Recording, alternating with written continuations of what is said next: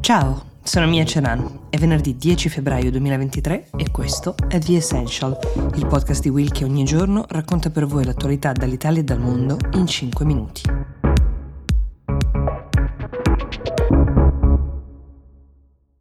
Mom deserves the best, and there's no better place to shop for Mother's Day than Whole Foods Market. They're your destination for unbeatable savings, from premium gifts to show-stopping flowers and irresistible desserts. Start by saving 33% with Prime on all body care and candles. Then get a 15-stem bunch of tulips for just $9.99 each with Prime. Round out Mom's menu with festive rosé, irresistible berry chantilly cake, and more special treats. Come celebrate Mother's Day at Whole Foods Market.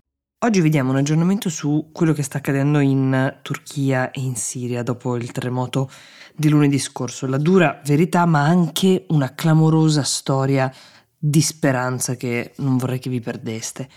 Mentre vi parlo, da qualche ora il bilancio ormai ha già superato i 20.000 morti, per ora circa 17.000 in Turchia, 3.000 in Siria, ma proprio in Siria, nel nord-ovest del paese, quello che confina con la Turchia, dove come vi avevo raccontato il rischio era proprio che non arrivassero gli aiuti internazionali per questioni legate alla guerra civile che dilania il paese e al fatto che la Turchia avesse chiuso i propri confini per evitare che un fiume di nuovi sfollati, questa volta a causa del terremoto e non della guerra, arrivassero a sommarsi a quelli che già ci sono in patria Invece, proprio lì, in Siria, è riuscito ad arrivare il primo convoglio di aiuti. Questo l'ha fatto sapere il segretario generale dell'ONU, Guterres. Sei camion che contengono rifugi, tende, medicinali e altri beni di prima necessità, però ci hanno tenuto a dire dall'ONU questo è molto poco, è solo la primissima parte di quello che servirà per aiutare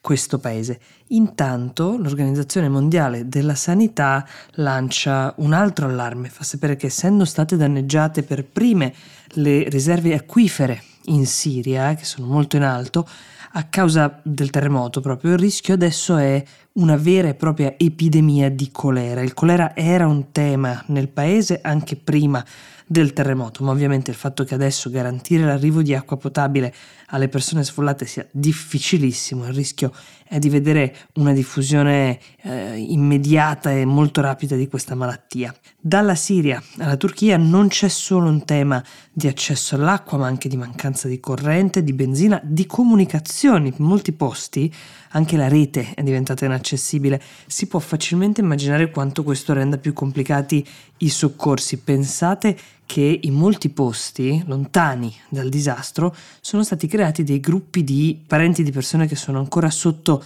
le macerie che vengono messi, laddove è possibile ovviamente, dove c'è rete, in videochiamata con i soccorritori in modo che possano guidarli tra le macerie, aiutarli a trovare le persone e magari provare anche a parlare alle persone, ai loro cari, con la propria voce uh, per cercare di allungare quel tempo a disposizione per salvarle.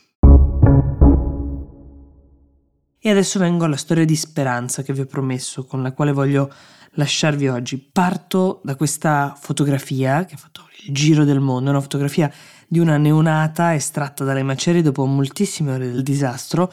Questo è successo nel nord-ovest della Siria.